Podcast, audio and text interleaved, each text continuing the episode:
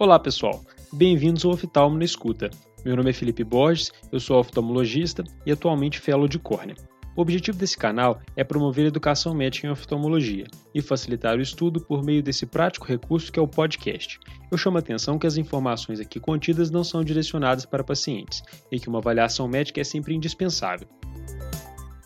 Nesse episódio, nós vamos sair um pouquinho das ceratites, eu vou falar das principais degenerações corneanas. Às vezes a gente pode confundir distrofias com degenerações, mas distrofias a gente já sabe que são doenças hereditárias, geralmente bilaterais, simétricas, que tendem a ocorrer mais precocemente e têm progressão lenta. E o que é degeneração? É uma deterioração ou um enfraquecimento de um tecido que resulta no comprometimento da sua estrutura e função e esse enfraquecimento decorre de modificações biomoleculares secundárias ao envelhecimento, mas também a vários outros fatores, intrínsecos ou externos, que levam a alterações a nível celular. Caracteristicamente, elas surgem de forma mais tardia ao longo da vida e, diferente das distrofias, podem ter inflamação associada e presença de neovascularização. As degenerações podem ser classificadas como involucionais ou não involucionais, ou seja, relacionadas à idade ou não ainda com base no tipo de depósito ou pela sua localização na córnea, anterior, posterior, central, periférica. Podem ser uni ou bilaterais, mas frequentemente são assimétricas, o que também difere das distrofias. Uma degeneração corneana muito frequente que a gente vê sempre é o arco senil, também chamado de gerontoxon ou arco lipoide. Ele ocorre após a quarta década de vida e corresponde a um depósito lipídico predominantemente extracelular na periferia da córnea, por isso tem coloração branco-amarelada. O depósito ocorre inicialmente na membrana de DCM e depois na camada de Baumann. Geralmente se inicia inferiormente na córnea, depois na periferia superior da córnea e, por fim, se encontrando às 3 e 9 horas. A borda externa do arco é bem demarcada, justamente porque a balma termina de forma abrupta. Existe uma pequena faixa de córnea livre além do arco, que é chamado de intervalo lustro de Vogt. Já a borda interna ela é mais difusa. Do ponto de vista clínico, qual é a importância do arco lipoide? Para o olho, nenhuma. Mas pacientes com menos de 40 anos com arco lipoide têm um risco aumentado para a doença coronariana e devem ter o seu perfil lipídico sérico avaliado para o diagnóstico de hiperlipoproteinemia. Na doença primária, às vezes o paciente tem também chantelasma. Então é interessante a gente ficar atento a esses detalhes, porque o oftalmologista é médico e não só fazedor de óculos, né? Uma outra degeneração é a cinta limbar de Vogt. É bem comum em pessoas mais velhas também. É uma faixa branco-amarelada de aspecto granular abaixo do epitélio e se dispõe de forma circunferencial ao limbo, às 3 e ou 9 horas. Ela pode ser tipo 1, quando existe uma faixa de córnea livre entre a cinta límbica e a esclera, podendo ter um padrão em queijo suíço. Nesses casos, o depósito é de cálcio, sendo que pode se tratar de uma ceratopatia em faixa precoce. O tipo 2 não tem essa faixa livre, está mais associado à exposição crônica à radiação ultravioleta. Então lembra que a cinta limbar de Vogt tipo 1 tem córnea livre, tem depósito de cálcio e pode se tratar de uma ceratopatia em faixa precoce. Então vamos falar propriamente da ceratopatia em faixa agora. Nela ocorre depósito de cálcio na camada de Baumann. Então a gente entende por que, que tem uma faixa de córnea livre separada da esclera, né? A gente já sabe que a Baumann acaba abruptamente no início do limbo. A ceratopatia em faixa ocorre na zona interpalpebral, da periferia, com progressão lenta para o centro da córnea, e com o tempo pode se juntar e formar uma faixa propriamente dita. Com o tempo, a opacidade também se torna mais densa, e caracteristicamente ela se apresenta com buracos transparentes que representam os locais onde os nervos atravessam a balma para formar o plexo nervoso subepitelial. A ceratopatia em faixa pode ser primária, idiopática, né? ou ocorrer de forma secundária a uma inflamação ocular crônica, como a uveíte. Ela é muito lembrada no contexto da artrite reumatoide juvenil, mas pode ocorrer em ceratite intersticial, fitises bulbi, na presença de óleo de silicone após cirurgia de retina e além de outros processos oculares. Ela pode decorrer também de forma secundária a inflamações sistêmicas, doenças geralmente que cursam com hipercalcemia. É importante lembrar principalmente de hiperparatiroidismo e sarcoidose ou ainda doenças sistêmicas hereditárias do metabolismo do cálcio. Pode ocorrer de forma secundária a medicações tópicas ou intraoculares. A lista de doenças associadas é bem extensa. Muitas vezes a causa subjacente é óbvia, Se não for, nós temos que investigar, procurar pistas no exame oftalmológico e anamnese e solicitar exames. Os mais importantes são o cálcio sérico, fósforo, vitamina D, ureia, creatinina e ácido úrico. Falando em ácido úrico, nem sempre a ceratopatia em faixa é calcificada. Quando ocorre, por exemplo, por depósitos de urato ou associada à degeneração esferoidal avançada, pode não ser calcificada. Em relação aos sintomas, no início, ceratopatia em faixa é assintomática, mas em estágios avançados tem piora da acuidade visual, sensação de corpo estranho, lacrimejamento e fotofobia. Aí, nesses casos, nós vamos pensar em tratamento da ceratopatia em faixa. Inicialmente, se usa o EDTA, que é o ácido etileno diamino tetracético, que é um quelante de cálcio. Então você pode fazer um link para lembrar que a camada que ocorre o depósito é a balma. Se o depósito fosse profundo, não teria como você tratar com quelante na superfície, né? e tem que tirar o epitélio para aplicar o EDTA, porque a balma está abaixo do epitélio. Geralmente você faz isso com uma lâmina de bisturi e depois aplica por 2 a 3 minutos o EDTA. Depois coloca uma lente de contato terapêutica e passa um colírio de associação até epitelizar. Se não tiver EDTA, você pode tentar tirar as placas de cálcio diretamente com uma lâmina 15. Uma alternativa mais sofisticada é o PTK, que é a ceratectomia fototerapêutica. Isso te permite obter uma superfície mais regular, sendo que nesses casos você pode ou não usar quelante. Se a sua ceratopatia em faixa for avançada e estiver no eixo visual, é mais interessante você usar um PTK para não correr o risco de ter uma superfície irregular após o procedimento. Beleza. O Crocodile Chagrin nós falamos no segundo episódio, lá na distrofia nebulosa central de François. Lembrem que ela é uma distrofia tipo 4 porque não se sabe se ela e o chagrin corneano posterior são a mesma coisa. O diferenciar as duas, na verdade, é que a distrofia tem início precoce e tem outros casos na família. Então puxa aí na memória para lembrar do aspecto que tem um padrão em mosaico e geralmente é central. Lembrou? Se existe o chagrin posterior, também existe o anterior, né? O chagrin anterior está associado a traumas, hipotonia, ceratopatia em faixa, megalocórnea e lente de contato rígida em paciente com ceratocóide. Já o posterior decorre de uma degeneração da idade. Como vocês lembram, não há repercussão visual. Uma outra degeneração assintomática é a córnea farinácea, que é também uma degeneração senil, mas que provavelmente tem um padrão de herança autossômico dominante e caracteriza-se por opacidades finas, parecendo uma farinha mesmo no estroma profundo, principalmente no centro da córnea e ocorre de forma bilateral. Pode corresponder a um depósito de lipofucsina, que é um pigmento degenerativo que se acumula no interior de ceratócitos. E você já ouviu falar dos corpos de Russell-Henle? São alterações idênticas em aspecto às gutatas da distrofia de Fuchs, só que ocorrem na periferia da córnea. São muito comuns e surgem com envelhecimento a partir dos 20 anos de idade.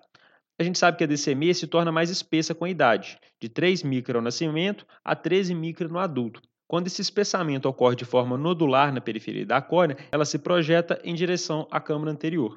Não tem implicação clínica e é importante sabermos isso para não se fazer um diagnóstico equivocado de Fuchs. Já a degeneração lipídica, nós já falamos também no episódio de herpes. Ela pode ser primária, mas é frequente como uma condição secundária, quando é chamada de ceratopatia lipídica, e está principalmente associada à neovascularização corneana. Então ocorre também nas ceratites intersticiais e outros processos que levam neovasos para a córnea, como úlceras corneanas. Esses neovasos tendem a ser mais permeáveis aos lipídios e menos eficientes na sua remoção. E esse processo pode ser intensificado por hiperlipoproteinemia. Os lipídios podem se depositar superficialmente na córnea ou no estroma profundo. A lesão pode ser densa e em forma de disco, nesses casos mais associada à inflamação em atividade, ou então em sifã, tipo coral, quando a neovascularização não está mais progredindo. Nesses casos em forma de disco, quando a gente observa que está tendo piora, que está tendo atividade, quer dizer que existe inflamação. Então, os corticoides tópicos podem ser usados na tentativa de reduzir ou interromper a progressão. Existem outras opções terapêuticas descritas, como a terapia fotodinâmica e com anti-VEGF, tópico, intraestromal ou subconjuntival. Quando a opacidade está no eixo visual, pode ser necessário transplante de córnea. Uma outra forma de degeneração é a degeneração amiloide. Eu queria inclusive fazer uma correção de uma informação que eu falei no primeiro episódio. Quando eu falei que a distrofia gelatinosa em gota é uma forma de amiloidose ocular primária, porque nela o depósito é somente corneano. Na verdade, ela é primária porque não tem uma causa de base. O fato de ocorrer apenas no olho classifica ela como primária localizada, assim como a distrofia de Lattes. Nós podemos ter amiloidose ocular secundária a traumas e processos inflamatórios prolongados. Nesses casos, o depósito amiloide pode ocorrer como nódulos subepiteliais ou associada à neovascularização. Agora, a gente pode ter degeneração amiloide primária, chamada de degeneração amiloide polimórfica, que ocorre geralmente após os 50 anos e forma pontos ou filamentos no estroma posterior da córnea central. Tem coloração branco acinzentada, mas na retroiluminação são transparentes. Ocorrem de forma bilateral e assintomática. Beleza, temos ainda a degeneração esferoidal. Ela tem vários nomes. Um deles é ceratopatia climática em gota, que é um nome que te ajuda a lembrar do aspecto e do contexto em que essa degeneração ocorre. Ela é chamada de climática porque acredita-se que a forma primária da doença tem associação com a exposição ultravioleta, vento, poeira e baixa umidade. Você pode lembrar que são os mesmos fatores associados à pinguécula e pterígio, só que parece existir uma predisposição genética individual para ela ocorrer. Pode ocorrer ainda de forma secundária inflamações oculares ou traumas, nesses casos podendo ser unilateral. Ela tem esse aspecto em gotas, geralmente de coloração acastanhada, inicialmente na periferia da córnea, na zona interpalpebral, podendo progredir para o centro, formando então uma ceratopatia em faixa sem cálcio, ou ainda para conjuntiva. O depósito é de um material hialino que ocorre subepitelial, na balma e no estroma anterior. O tratamento nos casos sintomáticos pode ser ceratectomia superficial, PTK ou transplante de córnea, dependendo da gravidade. A próxima degeneração é a nodular de Salzmann, que a gente já vê com mais frequência nos ambulatórios de córnea. A sua forma primária é a mais comum e não está associada a doenças oculares. Mas a degeneração de Salzmann pode ocorrer de forma secundária a ceratites crônicas, como flictenulose, ceratoconjuntivite vernal, tracoma, mas a degeneração em si não é inflamatória, ok? Inclusive, pode ocorrer mais raramente de forma secundária ao uso de lente de contato rígida e doença da membrana basal. Geralmente ocorre em pacientes mais velhos, principalmente em mulheres. Os nódulos são branco-acinzentados ou branco-azulados, podem ser únicos ou múltiplos. Nesses casos, geralmente com disposição em anel, e ocorrem por um depósito hialino entre o epitélio e a balma. Os nódulos de Salzmann costumam ser assintomáticos, exceto quando ocorre erosão do epitélio sobre eles, causando irritação ocular e, se estiverem no eixo visual, podem ocorrer astigmatismos irregulares. O tratamento dos casos sintomáticos é inicialmente com lubrificantes, podendo ser indicado ceratectomia superficial ou PTK, mas lesões mais profundas no estroma podem precisar de um transplante lamelar. Seguindo em frente, então. A degeneração marginal de Terrian às vezes cai em prova para te confundir com úlcera de Muren ou degeneração marginal pelúcida, mas são doenças bem diferentes. Murin a gente já viu no episódio passado e pelúcida a gente vai ver ainda mais para frente junto com ectasias corneanas. A degeneração marginal de Terrian não é uma condição muito comum. Ela é caracterizada por um afinamento periférico sem processo inflamatório associado. Pode ocorrer em qualquer idade, porém mais frequentemente entre 20 e 40 anos, e ela é três vezes mais comum em homens. De forma típica, ela é bilateral e simétrica, mas pode ser assimétrica.